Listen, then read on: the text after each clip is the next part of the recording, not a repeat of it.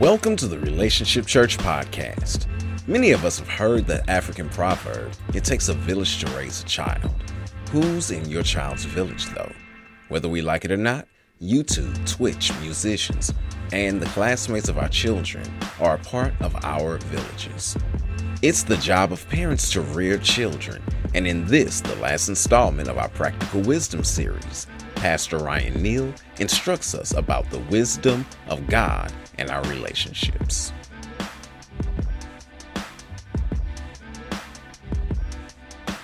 All right, so we're going to talk about the wisdom of God and our relationships today. The wisdom of God in our relationships. Uh, and so we are going to be primarily in the book of Proverbs as we has had been. Uh, but just so you all can remember, we have talked a lot about wisdom. Uh, we actually started this series back in October and we talked about entering into wisdom. We talked about what is arguably the most important part with regards to wisdom, uh, because it is the wisdom to know that we are to put the word of God first.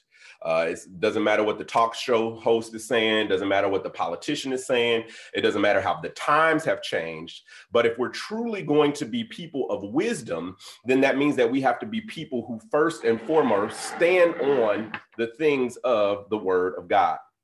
So uh, we are looking today at applying wisdom, or we have been looking over the last few weeks and applying wisdom in specific situations. Uh, but we've looked at things in the Bible, such as entering into wisdom and to pursue wisdom, and how we ought to listen to wisdom, because it's one thing to hear wisdom, but it's a completely other thing to actually follow wisdom and do what wisdom dictates. Uh, it's one thing to make a plan; it's another through the it's another thing in total in totality another thing to follow through with the plan. We talked about trusting the word of God. We talked about guarding our hearts against the enemy trying to snatch the word of God from us. And then we started talking about things like wisdom and work uh, how to be wise in the way that we work, because the Bible tells us that we ought to work as though we're working for the Lord, regardless of what it is that we're working uh, toward. Even if it's what we would call a secular job, we should we should be doing it in a spiritual way, uh, because that is what pleases the Lord. We can't walk around talking about how we're Christians uh, and then we're not giving an honest day's work even if you feel like you're being done wrong or whatever the case may be. And that's a challenge for us sometimes, right? Because sometimes companies do do things that seem a little bit shady, but God is still calling for us to have integrity. Okay. We talked about having wisdom in our words. We talked about having wisdom in the food that we eat. We talked about wisdom in our planning, in our daily planning, and the way that we operate, being wise.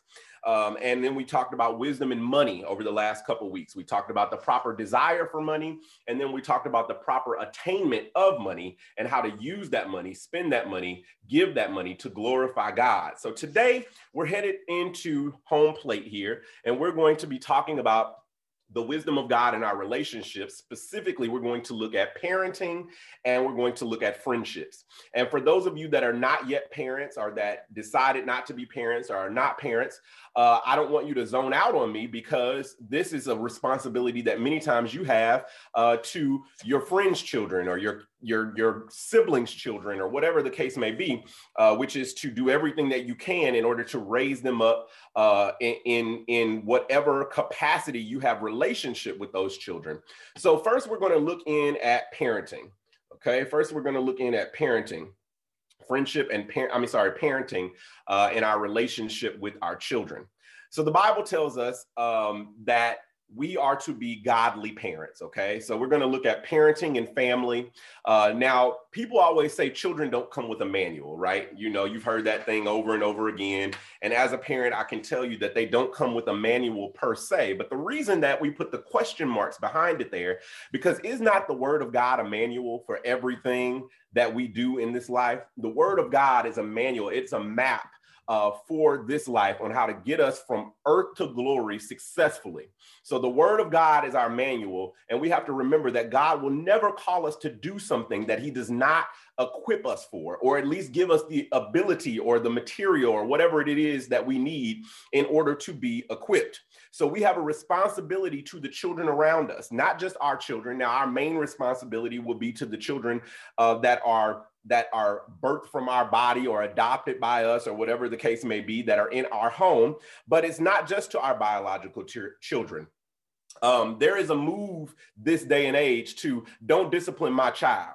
You know I, I, don't don't don't nobody but not discipline my child. And i'm not talking about necessarily physically discipline um, because maybe that is something that should be left to parents or to someone that the parents really really trust uh, however you know we should not have the attitude that can't nobody say nothing to our child because we teach them uh, in a backhanded way that you know it, we're the only ones that they have to respect or to listen to.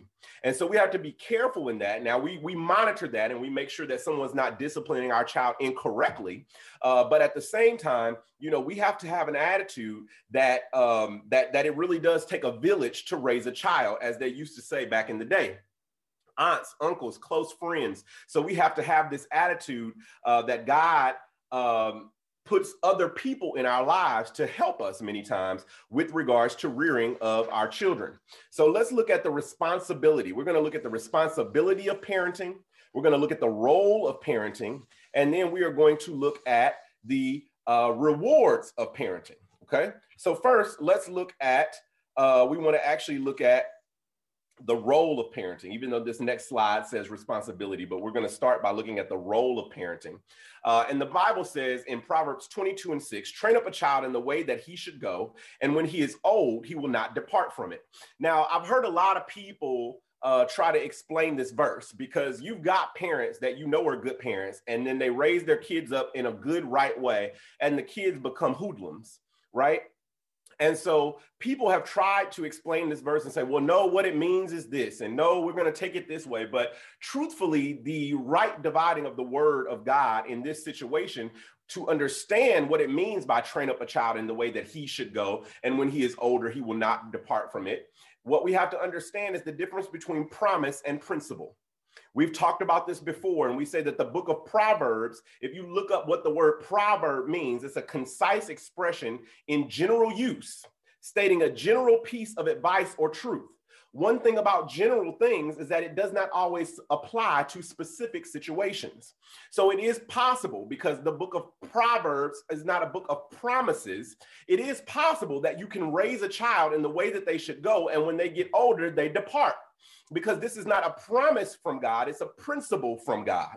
And so we have to make sure that we understand because we, if we tell people, well, if you do it like this and you do it like this, then there's just no way that they're going to turn away from God when they're older. One of two things happen. Either one, they're depressed because they feel like I did everything I could and I took them to Sunday school and I showed them a good example and I did everything right as far as I knew. And then they still went out and did things that were contrary to what I taught them and contrary to the word of God. And so they take it all out on themselves and then they're depressed or what happens is then they don't believe that the word of God is true. Well, I did everything I could for that boy, and I did everything that I was supposed to do, and he still went out and did wasn't what wasn't right. So the word of God must not be true. Both of those examples, one brings condemnation and one brings a lack of faith in the word of God. So we have to understand that a principle is a fundamental truth or proposition that serves as a foundation for a system of belief or behavior for a chain of reasoning.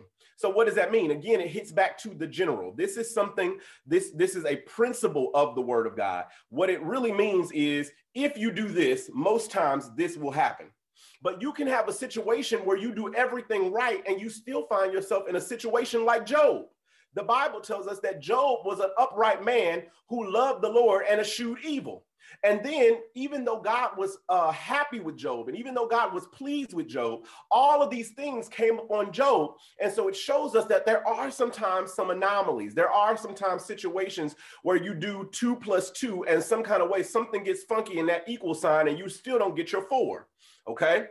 So that's the first thing that I want you to understand. But there are promises in the Word of God. Don't get confused. There are some promises in the Word of God, and a promise is a declaration or assurance that one would do a particular thing or that a particular thing will happen. Okay. And the Bible tells us about the promises of God, that the promises of God are yea and amen. That means he's not going to go back on them. And unlike your promises and my promises, God already knows what's going to come up between here and there, and he's already accounted for that. So, whatever the promise is that he made you, regardless of what it looks like, it's going to come to pass. That's not so necessarily with principles, okay? So that's that's where we want to start and undergird here. Now let's look at the role of parenting. the the the word train train up a child in the way that they should go that word actually means to dedicate it means to devote time effort and or oneself to a particular task or purpose.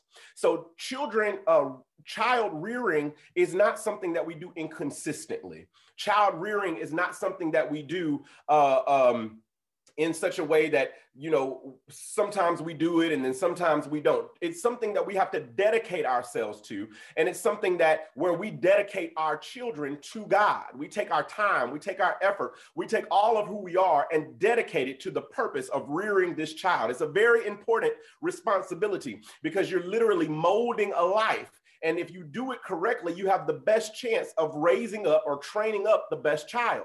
If we had better parents in this world, we would have less crime. If we had better parents in this world, we would have less prisons. If we had better parents in this world, we would have children who uh, were more responsible. Okay. So it is a very, very important job, and we must raise our children the Bible tells us if we read that verse that we just looked at in chapter 22, if you read it in the Hebrew, it reads very funny. And this is what it actually says. I wrote it down. It says, Dedicate a youth to ascend unto the mouth in the way he should. And when he becomes old, not will he turn aside from it. I read that again. It's a very strange rendering. It says, Dedicate a youth to ascend unto the mouth in the way he should. And when he becomes old, he will not depart from it. Now, let me let me read that to you in the way that it was meant because when it says the mouth, that is many times translated commandment, okay? Commandment. And so it says spend time training. Spend time training your youth to measure themselves up to the to the word of God or to the uh, commandments of God properly. And when they get older, they will stick to it. Spend time, spend time, spend your effort, spend of yourself training your youth to measure themselves to what? Not just to anything, but to the word of God properly.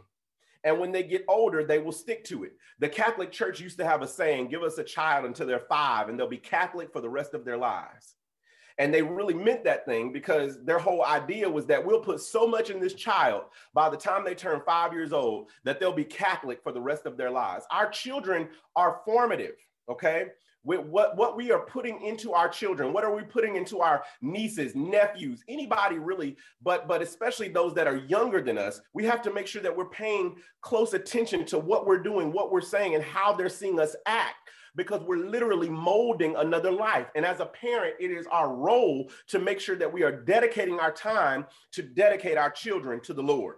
Okay. For most of us, if we're honest, many of us allow something or someone else to raise our children.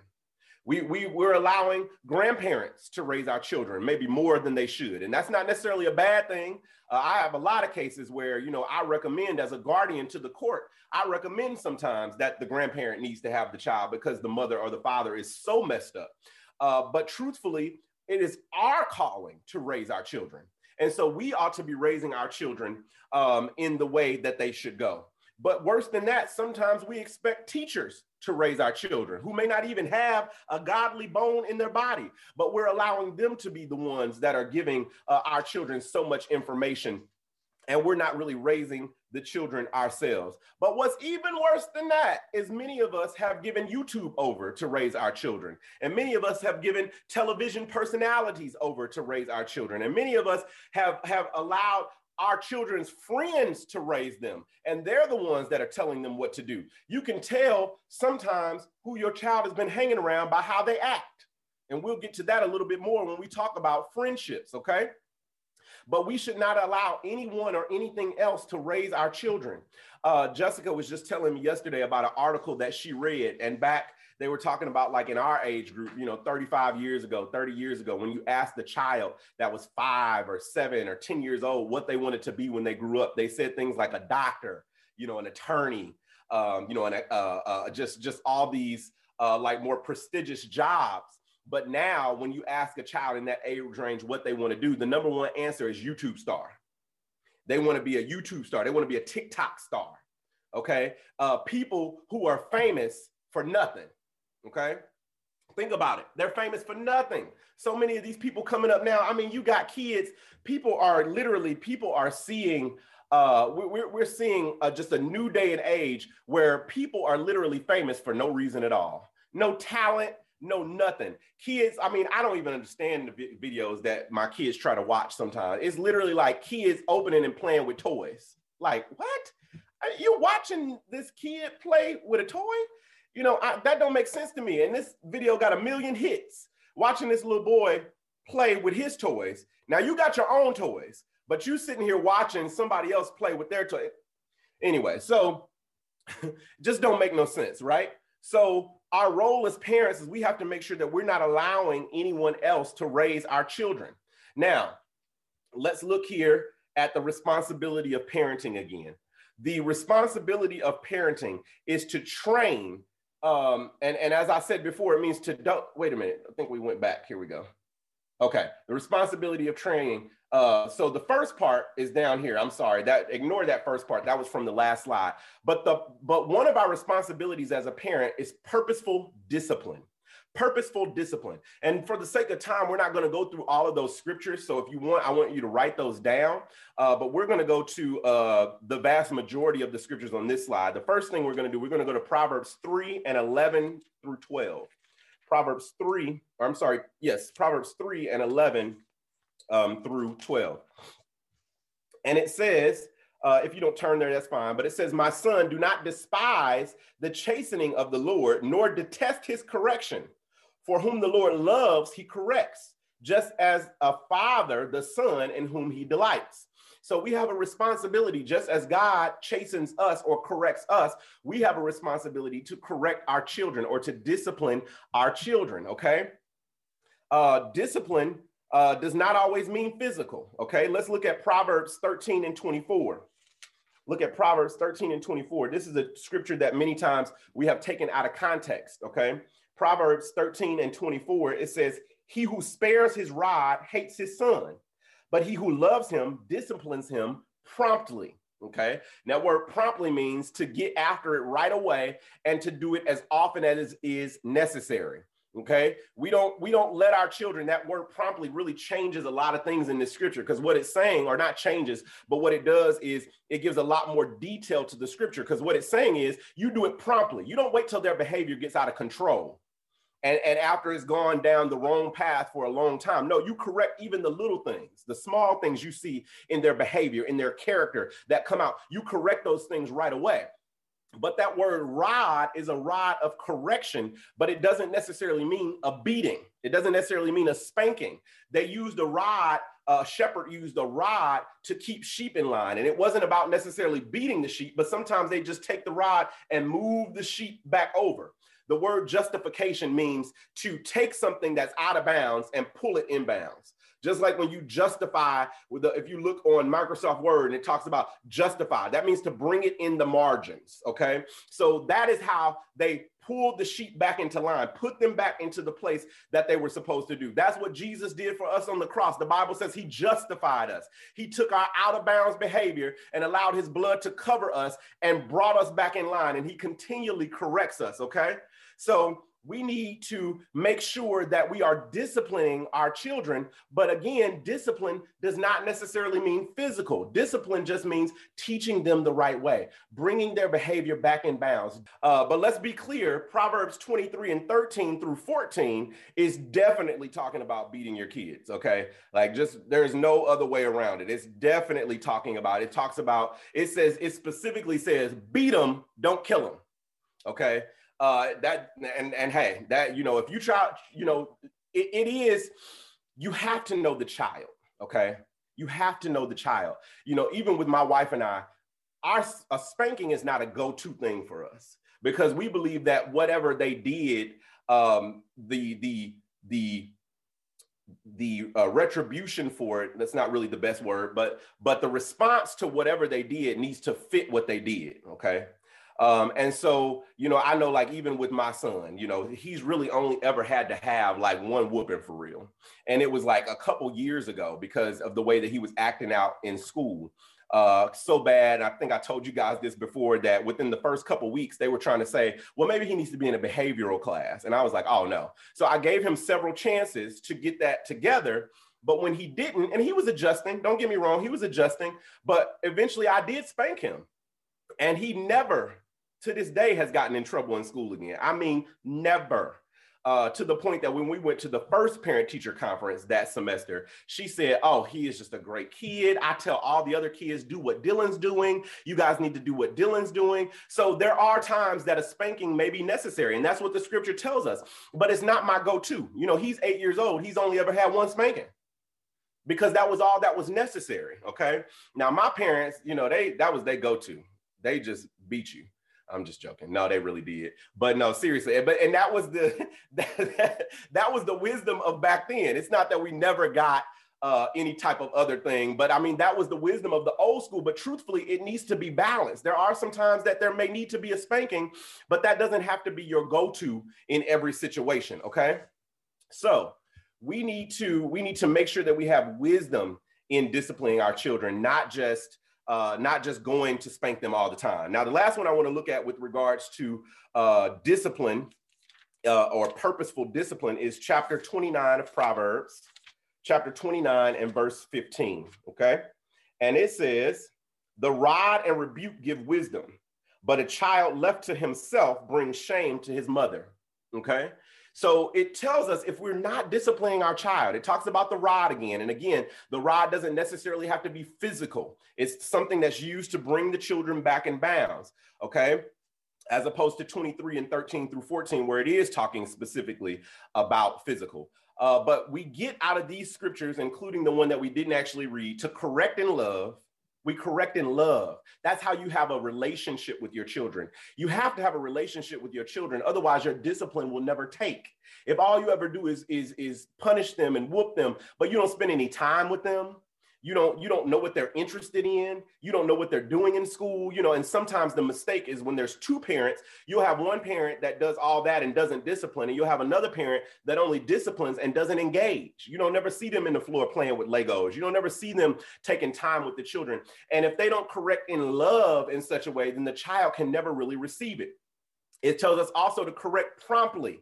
Don't wait till they're 15 to get their behavior in order, okay? We are to correct them promptly. It tells us to spank them when it's necessary, and it tells us to rebuke them or don't be afraid to confront bad behavior, okay? Now, the next thing we want to look at is purposeful instruction.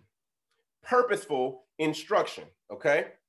Now, here we're only going to read the first verse. It's uh, Proverbs 1 and 8 through 9.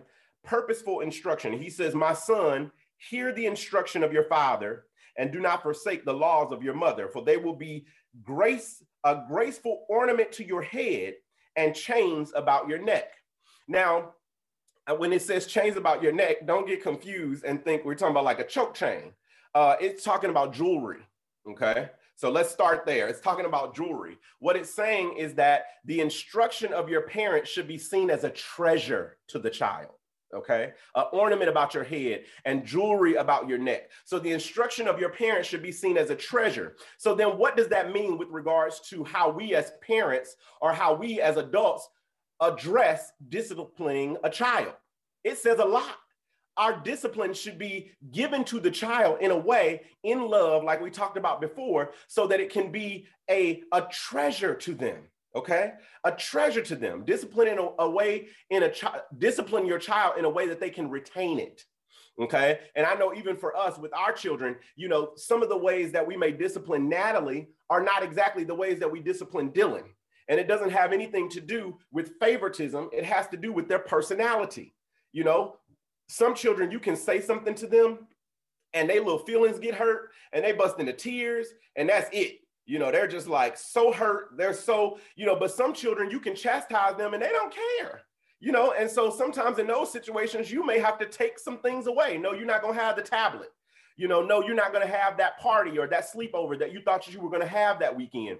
You know, and, and for some children, you know, literally just talking to them corrects them. Okay.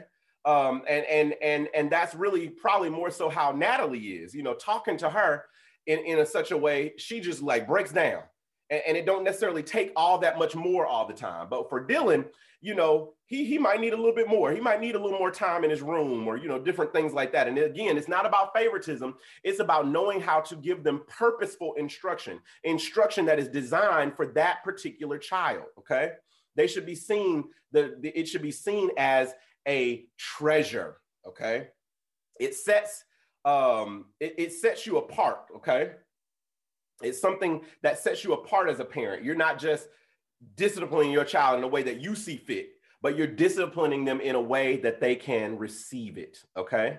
All right. Now, purposeful affirmations. Now, this is something that a lot of parents miss. Uh, but part of disciplining your children is striving them on to greatness. Okay. Telling them, making sure that uh, that they understand why they're being disciplined and that they have greatness in them and that you're helping to pull the greatness out of them and that you're chastising them because you love them. You ever met somebody, you know, even when you were growing up who like their parents just let them do anything? It was like whatever they wanted to do. You you know we all have friends like that. We they whatever they wanted to do, their parents just let them do it. The Bible says someone who doesn't discipline their child hates them says that they hate their child. And we'll talk about what that really means, but what that word hate really means. It doesn't sit there, it doesn't mean that they're just sitting there, you know, just angry at their child like, yeah, I'm not going to discipline because I hate that little sucker. You know, that's not what it means. We'll talk about what that word hate really means, but it's that same connotation. It's like they have turned their back on their best interest, is what that word hate means. They turn their back on their best interest. But purposeful affirmation, when we look in Proverbs chapter one through nine, this gives us examples of how a father and a mother should affirm and motivate and encourage their child in the way of wisdom. Motivate, encourage, and affirm their child, encouraging them in the way of wisdom. We should affirm our children. We dedicate uh, our children um, to God, of course, but part of dedicating them to God is affirming who they are in God who they are created to be in God. Okay. And so the scripture tells us in Proverbs 4 and 20 through 22, it's up on the screen here. It says, My son, be attentive to my words, incline your ear to my sayings. Let them not escape from your sight, keep them within your heart. Why? For they will be life to you when you find them, for their life to those who find them, and healing to all of their flesh flesh. So affirming why the word of God is important. Okay. Now let's look quickly at the reward of parenting, and then we're going to move quickly uh, and go into friendships. And then we're going to bring it all together here at the end. The reward of parenting, and again, you can write these verses down. All of them are the same, with the exception of Proverbs 29 and 17. Uh, but Proverbs 23 we're not going to read it over and over again, but we'll, this is why we didn't read the other one before. This is the scripture where I said it's definitely talking about spanking them. Okay. This is Proverbs 23 and 13 through 16. It says, Do not withhold correction from a child, for if you beat him with a rod, he will not die. You shall beat him with a rod and deliver his soul from hell. So, again, for parents that don't believe in spankings, you know, I'm just telling you, it's the word of God. Okay. It's it's here. Again, it's principle. It is possible that you can have a child that never needs a spanking. But if you have a child that needs a spanking, then you have to look into that. And I can tell you, as a mandated reporter for the state of Missouri, I can tell you it is not against the law to spank your children. Okay. It's not against the law. I told, matter of fact, I talked to uh, a DCFS worker on Friday. I was having uh, three children removed from a home um, this week uh, because of abuse, sexual abuse, physical abuse from a father, and then sexual abuse from a stepfather. After we had him placed in another home, found out one of the children was being sexually abused. Uh, but I told the lady, I said, well, no, the stepfather, he was abusing them. I said he was hitting them with shoes. He stumped the one little girl in her stomach. They had bruises. That's abuse, okay? Uh, but but spanking a child with an open hand, and I told her, I said, I know what abuse is because I spank my children. Uh, and she just started laughing. But I'm talking to the DCFS worker. I'm not afraid. You know, it's, it's I, if I am going, the Bible says you literally sometimes you may have to spank your child to deliver their soul from hell. It's just that serious. He's saying that it's just that important that you making sure that you discipline them, sometimes by spanking them, is important because you're literally leading them in the way of the Lord. That might be necessary for them to get the point and to listen to you because guess what? One day that child might be bigger than you. and you want to have established discipline in the beginning in whichever way uh, the Lord gives to you to discipline them, whatever way is necessary to prescribe their behavior. But then look at this. He tells you here also, look at the reward you have. He says, My son, if your heart, this is just about after talking about spanking them. And he says, My son, if your heart is wise, my heart will rejoice. Indeed, I myself. So the parent is rejoicing that they have been able to raise a wise son. And he says, Yes, my inmost being will rejoice when your lips speak right things. So, this is a parent that is happy that their children are doing things according to the word of God. Okay. And then in Proverbs 29 and 17, the scripture says, Correct your son, and he will give you rest. Yes, he will give you delight in your soul. Okay. Uh, I did a guardianship not too long ago with an older gentleman, and his children had turned against him. And, you know, everything that his children were saying to him was calling him uh, the F word and UMF, and I'll be glad when you're dead, and I'll be glad when I'm looking down on you in your grave. And I mean, they had a horrible relationship with their father, and they would cuss at their mother and cuss at their father, and they were fighting their father for a guardianship of their mother. And I mean, it was just a mess. And when I talked to the father, I said, you know, what's going on here? I said, how, how did this occur? And he told me, he said, you know what? I gave those kids everything they ever wanted. If they wanted something, I bought it. You know, this man was a millionaire. He said, if they wanted something, I bought it. If they wanted something, I gave it to them, even into their adulthood. And he said, and one day I realized that I had spoiled them rotten and I started cutting them off. And I wouldn't do certain things for them that I used to do. And they turned on me. You know, so as long as he was doing whatever they wanted and just spoiling them, you know, they still weren't really respectful, but they weren't disrespecting him in that way but it just shows what a lack of discipline looks like that now they're costing him thousands and thousands and thousands of dollars in court fighting him for our guardianship of their mother who has dementia because they have no respect for him because he never carried himself part of it is because he never carried himself in a respectful way to make his children respect him, the way that he treated their mother. So many different things came out in that trial. So it's, it's about disciplining them, but it's also being a person that your children can respect. And he said the reward that comes with that is the reward of joy, it's the reward of the child's wisdom, and the reward of their holiness. The reward of their holiness. Okay. Now, we're going to flip over real quick and we're going to go into friendships and we got less material to cover here, but we're going to talk for a little bit about friendships. Um, now, friendships are important. Friendships, and we're going to look at these these three things: friendships, and I put godly there because we want to make sure that they're godly friendships, and we'll talk about that because godly friendships are important because of number three, which is friendships are influential. But friendships are essential. Friendships are invaluable, and friendships are influential. Friendships are essential, invaluable, and they are influential. Okay. So, first, let's look at the fact that they are essential. Uh, many of you probably don't realize this, but the Word of God mandates us to fellowship, it mandates us to have friends. Okay.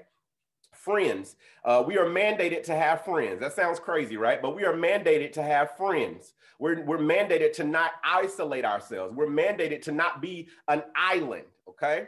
We are not meant to walk this journey alone. And the Bible tells us in Proverbs 18 and 1 a man who isolates himself seeks his own desire. We'll get to that in a minute. He rages against all wise judgment. A man who isolates himself, isolates himself, seeks his own desire. He rages against all wise judgment. Proverbs 18 and 1. There are sacrifices that come with any relationship. Let me say that again.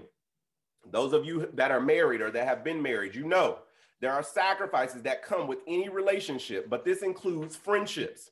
Some people are naturally more introverted, and that's okay. I'm not telling you that you have to be this uh, this this bubbling, you know, uh, um, extrovert.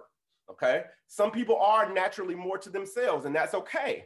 Uh, but some people isolate themselves specifically because they don't want to compromise.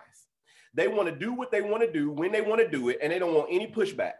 And that's part of the reason sometimes with marriages, the reason that things fail, because when you're married, you got to check some things by some people. And some people don't want no pushback. So they just go on living separate lives and because they don't really want to have to deal with what it calls, what it, what it means when it says that the two shall become one flesh. Okay. But even in friendships, you know, there are times where people literally just push away, push themselves away from friends because they want to do what they want to do they don't want to be worried about nobody else's feelings. They don't want to be worried about what nobody else thinks. They don't want nobody to correct them. And so they isolate themselves or they pick out people who are weak-willed, who will never correct them, who will never tell them the right way. And and and and then they isolate themselves from everybody else. Okay. I don't want nobody telling me what I can and cannot do. And we all know people like that, right? We know people who who literally just wall themselves off from other people because not just because they're an introvert, but because they really don't want to be bothered. They don't want to have to compromise. They don't want to live in community and relationship. They want to live in isolation. But the Bible says that that person is a fool. The Bible tells us that that person uh, is is someone who is not wise, okay, and rages against all wise judgment, okay. So um, a fool loves isolation because we are created for community. We are created for a community. We're still on friendships are essential. Hebrews 10 and 25 says, Let us consider one another in order to stir up love and good works. Look at that part now. Let us consider one another in order to stir up love and good works. We ought to be thinking about each other in, in, in the community of the in, in the community of the church. The Bible is telling us that we ought to be stirring each other up. We ought to be exhorting each other to good works and exhorting each other on to love, not forsaking, it says, the assembling of ourselves together as some have. So he's telling the Hebrews, uh, and this is a book of what we call general applicability, which means he's talking to all of the Hebrews, not just one particular church like in Galatia or in Ephesus, but he's it's a book of general applicability. And he's saying some people have gotten to the point where they're starting to isolate themselves.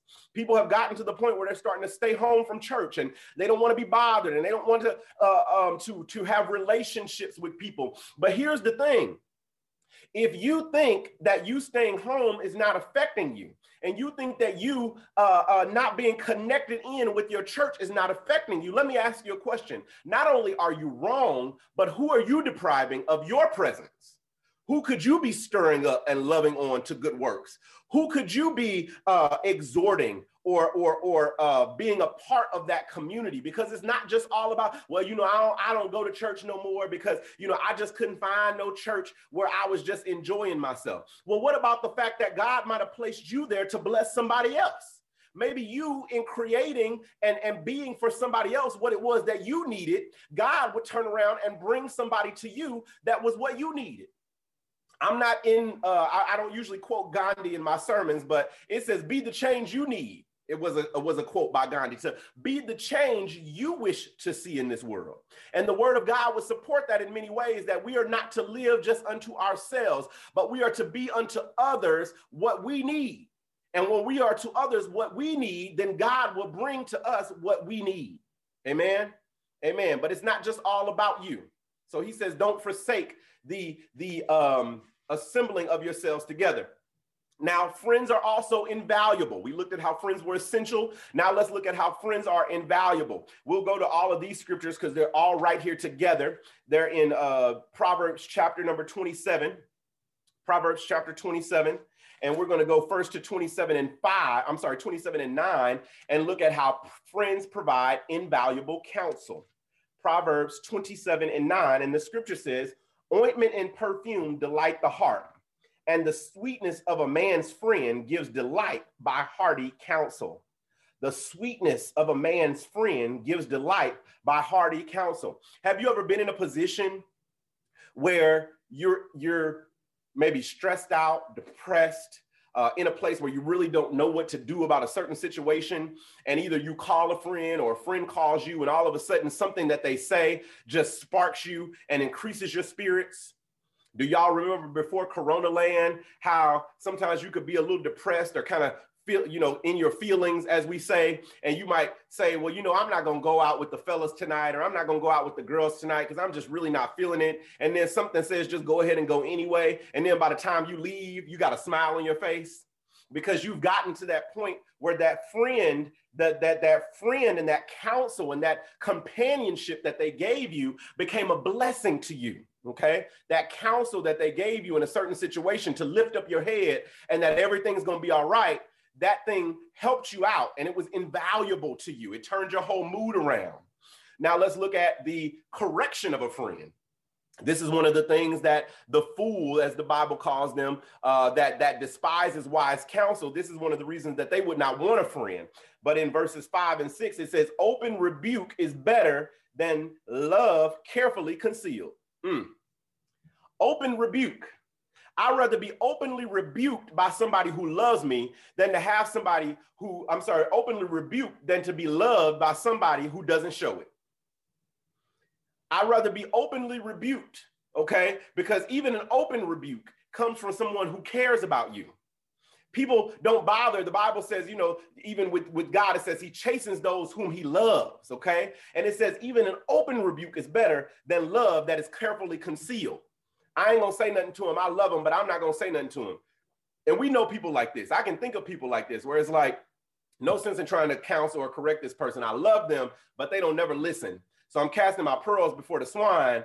And so that becomes, in a way, like a love that's concealed because of the attitude of that person. But the Bible says, even if you have to openly rebuke somebody or somebody openly rebukes you, that's better than somebody you can't say nothing to. Okay? The next verse says, faithful are the wounds of a friend. Woo! We don't want to think about conflict. We don't want to think about friendships causing conflict. But if you have a real friend, there are times in your life where a real friend, just like a parent, is going to have to bring you to correction. Now, it's done in a different way. We're not going to spank our friends. We're not going to spank our friends. It's done in a different way. But just like with parenting, correction is necessary in a friendship.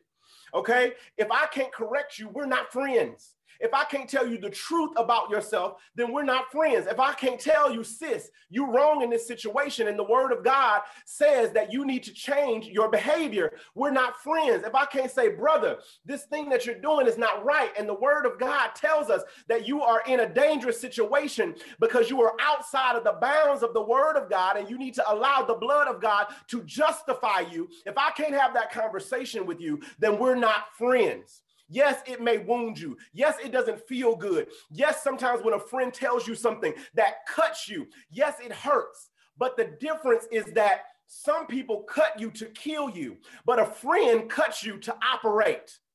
When God cuts you, he cuts you to operate. When God sends correction to you, it hurts.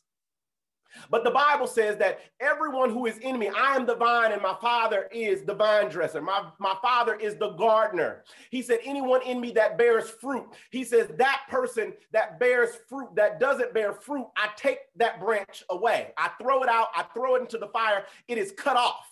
But he said, but the person who does bear fruit, they're pruned so that they can create more fruit. Either way, it's cut. Either way, there is a cut that goes on. And sometimes in the moment, even with a friend, you may have to dress your wound because a cut feels like a cut. Okay. I don't care if you pruning me or I don't care if you cutting me off, a cut hurts. And so, in that situation of a friend co- correcting you, the Bible rightly says here, it says that faithful are the wounds of a friend. He says, but the kisses of an enemy are deceitful. Faithful are the wounds of a friend. Yes, they cut you. Yes, it hurt. Yes, they had to tell you, and you're going to be in a position at some point where you're going to have to tell somebody. Live long enough, uh, uh, listen to the word of God, have a good relationship with God, be in your word, and it's going to be a time where you're going to have to go and correct somebody else. But he says that faithful are those wounds. That that's a good kind of wound because you're doing something, you know, you're cutting me to get something out of me. You're not cutting me to hurt me. Okay. And he says, faithful are those wounds. Good are those wounds. Those wounds are a blessing. He said, but there's a there's there's an enemy that'll come to you with a kiss. There's an enemy that will come to you with a flattering word and stick a knife in your back while they smile in your face. And he says, that's what you need to look out for. Because the kisses of an enemy are deceitful, but the wounds of a friend, uh, your friend that cuts you, is better than your enemy that kisses you. Because that kiss is deceitful and they don't have anything good in store for you. But when you got a good friend, they're not jealous of you, they love you, and that's why they are cutting you in this way. Then you, the Bible tells us that we have to understand that that's a faithful friend. And then lastly, 27 and 10, friends provide invaluable comfort. Friends provide invaluable comfort. It says, Do not forsake your own friend or your father's friend, nor go to the house, nor go to your brother's house in the day of your calamity. Because better is a neighbor nearby than a brother far away. It says better is a neighbor that's nearby than a brother that's far away. I read a study years ago. Bless you, Erica. I read a I, she sneezed. I'm looking right. I'm looking right. It's a few people like right in my. I got like the little strip going down. So I see Sister Gianna. I see my dad. I see uh, Erica and Brother Olu. Uh, and so I just saw her sneeze. Bless you. All right. So uh, friends provide invaluable comfort. I read a, a study a long time ago. It said that the happiest people in the world are the ones who have friends within, and it gave a mile range. And I believe it was somewhere between like one to three miles. Now that's crazy. And they said that that was like greatly correlated with happiness. Somebody who had a best friend, like a good friend, not just like, oh yeah, you know, they cool, you know, we hang out sometimes, but someone that had a good quality friend, like a, a friend that can give a wound and you can take it. That kind of friend. He said it said that if you had a friend like that, it was correlated with happiness. So the closer that you live to a good friend, the happier your core, your, your happiness level was. And it wasn't something that you know moved off after a while. It, it remained steady. So moving in close to a friend or having, for instance, even a roommate or something uh, that, that is like a best friend, that correlated with happiness because he says better is a friend nearby than a brother who is far away. It's difficult to, even though we got phones now and we got Zoom and different things like that, you know, and some of those things we've had to make sacrifices and do in Zoom land. But at the end of the day, when everything is normal and all things are constant, we want to be able to comfort ourselves by having a close relationship, both close in proximity and close in uh, in relationship. Okay and he said that it's better to have a brother that's far away. It's better to have a friend that's close than a brother that is far away. Okay. So good friends are an invaluable part of our lives. But I'll give you this one caution with talking about friends and how they are invaluable uh, before we move on to how friends are influential. And then we're going to close it out. Here's one warning sometimes we can make a friend an idol. Okay. Friends are invaluable, but if we're not careful, sometimes we can make a friend an idol. Well, what do you mean by that? Uh, because you just, you know, love the friend so much that, you know, now you want to be exactly like them and you're idolizing them? No. Sometimes we can make a friend an idol because things that we ought to go straight to God with, we go to our friends with. Okay. Things that we ought to take straight to God, we go to our friends with. And instead of taking it to the Lord in prayer, or instead of seeking the Lord in supplication and, and making it our business to really seek God, every time we turn around, we're taking time that should be prayer time and we're making it into friend time. We're making it into a time that we call and talk to the friend and on the phone with them for hours when time that we should be getting other things done, namely uh, seeking the Lord. Okay. So that is the one caution I'll give you because sometimes many of us, we may not have that invaluable friend that we think about when we think about a friend that provides counsel and correction and comfort. And the reason for that may be that you're not in a place in your relationship with God yet where God can trust you with a friend like that. Okay. Because he wants to make you his friend and you're just looking for and, and and jessica and i've had that conversation before that sometimes you know god will uh, uh, force you in certain ways to have a faithfulness to him before he'll put somebody in your life like this invaluable friendship. So we have to be careful that when god does that or puts that invaluable person in our life that we never allow ourselves to put more faith in the words of a friend than we do into the word of god okay? Uh, and this is why again um, we have to be careful because our friends are very influential. You don't want to be in a position where you got a friend that they start off godly, but then they become to a point where maybe they're not influencing you in the positive way that they used to because of something that's going on in their life or uh, because they begin to stray away from God, and then now you're straying away from God. So we got to make sure that we never make that friend an idol because friends are influential. Uh, friends are influential, and so we have to be very careful in forming them. Okay, that's why we have to be careful who we join ourselves to, even in friendship, because friends can be uh, potentially positive and potentially negative. So let's go to Proverbs 13 and 20. Go to Proverbs 13 and 20, and this is our last couple slides here. We got one more after this. Uh, Proverbs 13 and verse 20, and it says, "He who walks with wise men will be wise." Wow, look at that. He say, if you just walk with wise men, it's going to automatically start to make you more wise. Just being around them, just being around somebody that's wise, you're going to automatically be more wise. Okay. And he says, uh, in the second part, he said, but the companion of fools will be destroyed. He who walks with wise men will be wise. I, I really wish you guys could really understand the, the veracity, the, the importance of this statement. He who walks with wise men will be wise. I mean, I could literally almost put any word in there for those two wise and come out with the same uh, conclusion. Okay, because the people like like the scripture says, it says that you know. Um, I'm sorry, I'm laughing because I almost said the Bible says birds of a feather flock together, and that's not what I meant to say. Uh, because that is not in the Bible, but it stands for that concept. But birds of a feather, you know, we that, that old saying, birds of a feather flock together. You ever you ever got to know somebody and found out they was messy and then you automatically feel like all the other people that they hang out with must be messy because if they weren't messy, they wouldn't be hanging with that person. That that's kind of the imagery that I want you to see here. It says, if you walk with wise men, you'll be wise. Uh, he said, but but one who takes counsel with foolishness is going to be destroyed. So let's think about that. One who all their friends eat healthy, they're gonna eat healthy. One who all their friends work out all the time, they're gonna work out one of the best times of the best shape of my life was when I had two roommates. One of them um, was probably at the, at that time, especially probably one of the healthiest people I knew. Uh, and even as far as his physique, the big broad shoulders and the smaller waist, and you know, just all the, the the, the six pack and all those things. And then my other friend that lived with us, he was in good shape as well, uh, and he was training to be a uh, a DEA agent, and he actually is a special agent with the DEA now. Uh, the other one is an attorney, but he's still in good shape, right? And that is one of the times in my life that I was in the best shape because it was always healthy food in the house. And I always had a workout partner. And I always had somebody that was right around me that had a mindset like I wanted to have, which was to be healthy. And, and that's the same thing. We have the potential to shape who we become by the people that we hang around. If your friend is always negative, then you need to have some tough conversations, or you might need to find some new friends. If your friend is always bringing you down, then that's not the kind of person that you want to talk to. If your friend is, is giving you excuses to be mediocre and not pushing you on to greatness, that's not the kind of person that you want to be around. Proverbs 27 and 17 says, As iron sharpens iron, so a man sharpens the countenance of his friend.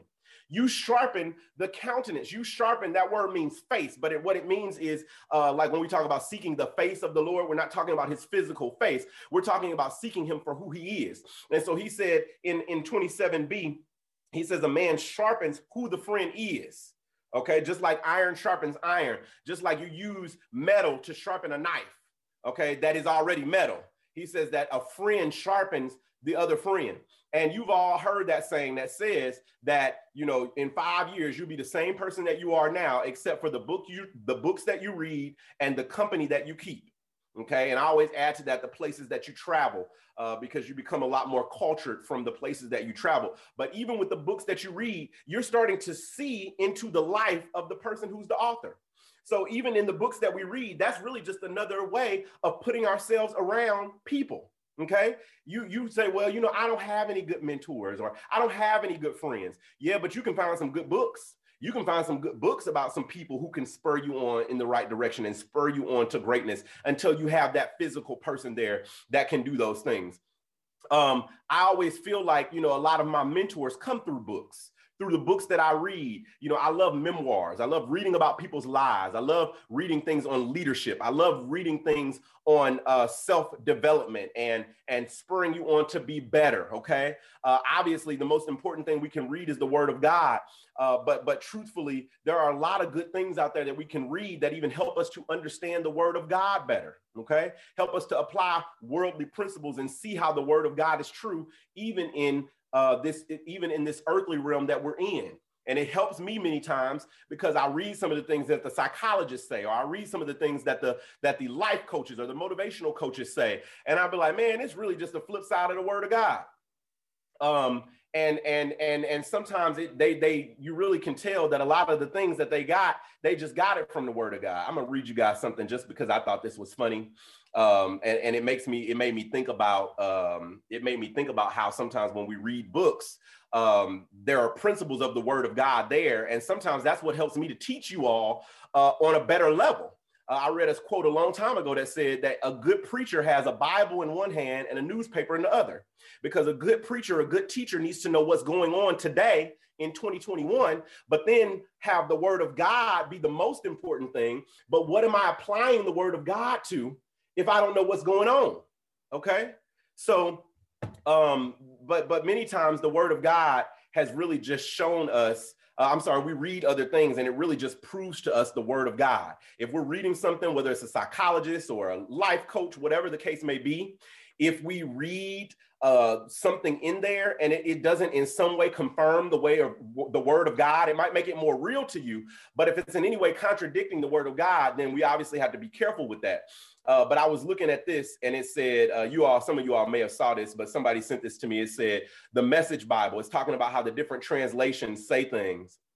And it said the message Bible, uh, if you're trying to tell your mother, you know, as a child that you're hungry, the message Bible says, Mama, I'm hungry. The Amplified Bible says, Mummy, I am hungry. And then in quotes, it says famished, starving, because the Amplified Bible always gives you more uh, about what that word means. The NIV says, Mother, I am hungry. And then it says the King James Version says, henceforth, henceforth, let it be known unto thee, birth giver, that my belly consists of emptiness. but at the end of the day, it's all saying, I'm hungry. Okay. So sometimes we do need some things that break down the word of God better. So that's just a silly example. Um, negative, potentially negative relationships. Proverbs 20 and 19. Okay. Uh, it talks about a talebearer. Proverbs 20 and 19. We'll read it, but we won't spend much time on it. It says, He who goes about as a talebearer reveals secrets. Therefore, do not associate with the one who flatters with his lips.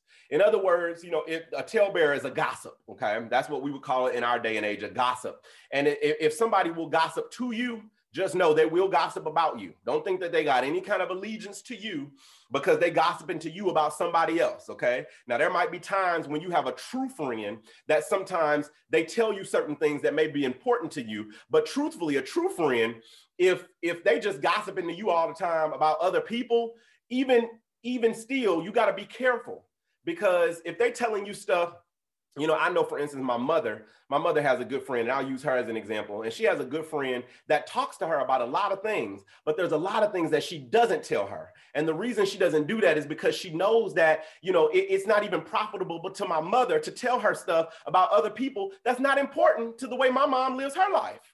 And we all should be like that. We should all say, you know what? I always am going to know more than I necessarily put out there because I don't want to cause this person to look, even a good friend of mine, to look at somebody else differently if that's not important. Somebody that they ain't even got to worry about coming in paths with. And I'm just out here revealing all the secrets. Yeah, I know I can trust my friend. And there's some times where maybe you have to get some things off your chest because you're heavy. But if we're just going around all the time, let me tell you what such and such said. Let me tell you what such and such did. Let me tell you who showed up. You let me tell you how this happened and how this went. That is that is not the kind of person we should be uh, putting ourselves around. Proverbs 22 and 24 says, Make no friendship with an angry man. They're influential. Why? Why don't you make friends with an angry man and with a furious man do not go? Verse 25 says, Lest you learn his ways and set a snare for your soul. So he said, You around angry people all the time. This is the inverse of what we talked about hanging around the wise man in Proverbs 13 and 20. You hanging around the wise man and you become wise. He said, You hang around the angry man and you're going to become angry. You hang around the man that complains all the time and you're going to be complaining. You hang around the person that's negative all the time and you're going to be negative. So you want to put and situate yourself around the type of people that you admire. You want to take friendships in the type of people that you admire. Okay. Let's do one more. Proverbs 23, one chapter over, verse 20.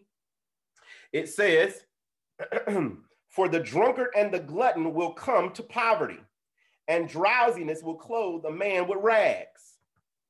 He says, uh, I'm sorry, it says, do, the first verse was, do not mix with wine bibblers or drunkards, okay? Or with gluttonous eaters of meat, for the drunkard and the glutton will come to poverty, poverty, and drowsiness will clothe a man with rags. Okay, so we don't want to hang around people that we don't want to emulate. We don't want to hang around people who are going to uh, cause us to be angry or negative or cause us to start drinking. You know, uh, if you find somebody and that person is a drunk and they're just always drinking and everybody knows that that person's always drinking and then they got a good friend, chances are that friend is drinking too.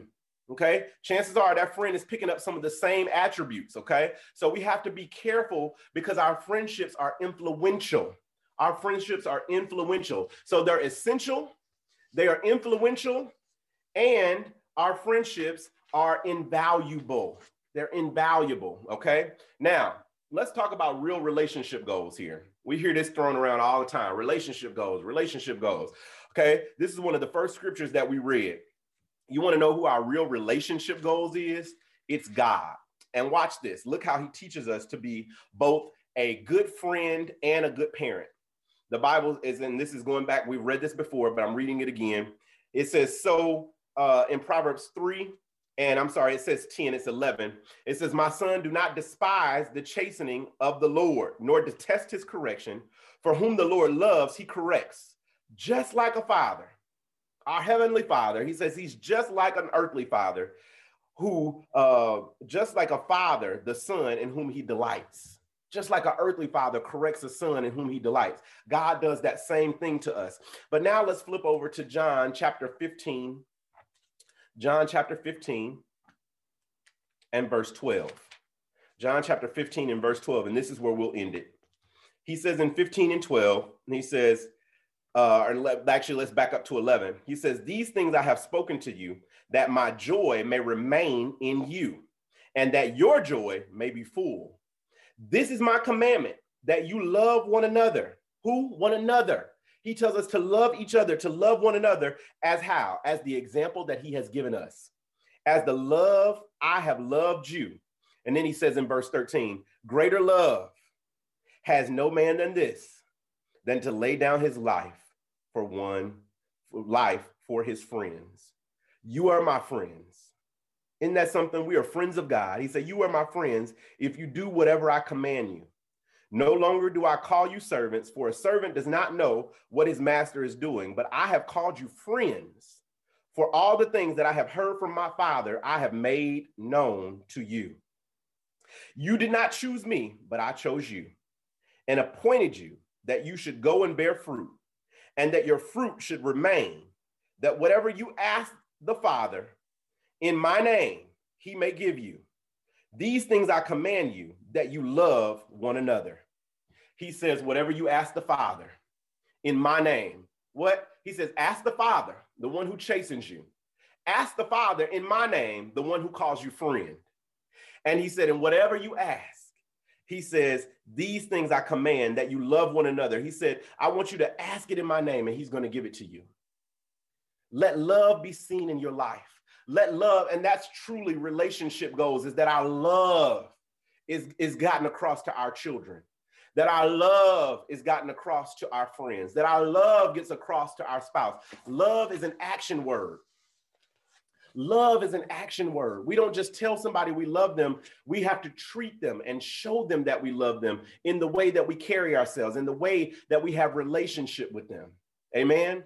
So I want you guys to know and understand today. I want you to know and understand today that um, that, here we go. I want you to know and understand today that love, love is so important to God. God said, if you don't have love, then you're like a sounding brass and a tingling cymbal. He said, I don't even hear your worship. I don't even hear your worship if you don't have love, if you're not showing love to one another. So we want to make sure that in our parenting, we show love, in our friendships, that we show love. Make sure that we're not making ourselves an island. Amen. But also making sure you know i kind of i know i kind of push these two things together but they really are interrelated in some ways. Um, and and and and in all of our relationships the most important part is just that we show love. What way getting to know your children? What way in getting to know your friends? I remember the book called the five love languages and it specifically talks about uh, how to show love to certain people because i can do something for you and and for you you don't really see that as love, but I might be loving you in the way I want to be loved. So sometimes we have to look out for the way that other people show love to us because then that sometimes teaches us how to show love to them. Because many times they're loving us in the way that they want to be loved, but at the same time, we have to show them and have conversations with them about how to love us. Okay? And, and, and that's the same thing that goes with our children. We have to see how do they get discipline? How do they get direction? How um, um, can we show that to them in love? Because the way you discipline one child is not the way that you discipline another child. Same thing in friendships. How do how do I go about correcting this friend that I see as doing something contrary to the word of God? I got to be prayerful about that because I want to wound them, but I want to wound them in love. I want to have this conflict with them if it's necessary, but I don't want this conflict to get out of control or to get out of hand. I want this conflict to, to uh, be undergirded with love. Okay. All right. So that does it for our wisdom series. I thank the Lord for all of you that were here today with us. Um, I, I, really pray that you got something out of this series. I pray that you go back. For those of you that may have missed it in the past, we've got uh, it's probably I think about seven messages total, and they're all on Spotify with the exception of this one, which will be there uh, probably by the end of the week. Okay. And so I want to make sure that if you want to go back over any of these, uh, make sure that that you take that opportunity to go back and go uh, uh, listen to those messages. Amen. We hope this has been a blessing. Join us live on Sundays via Zoom. Relationship Kids is at 11:30 a.m. Prayer is at 12:30 p.m. and service starts at 12:45 p.m. All times given are in the Central Time Zone. The login number is 314 720 8880. Feel free to call that number for prayer or text the word connect there to grow with us. Again, that number is 314 720 8880. Until next time, take care.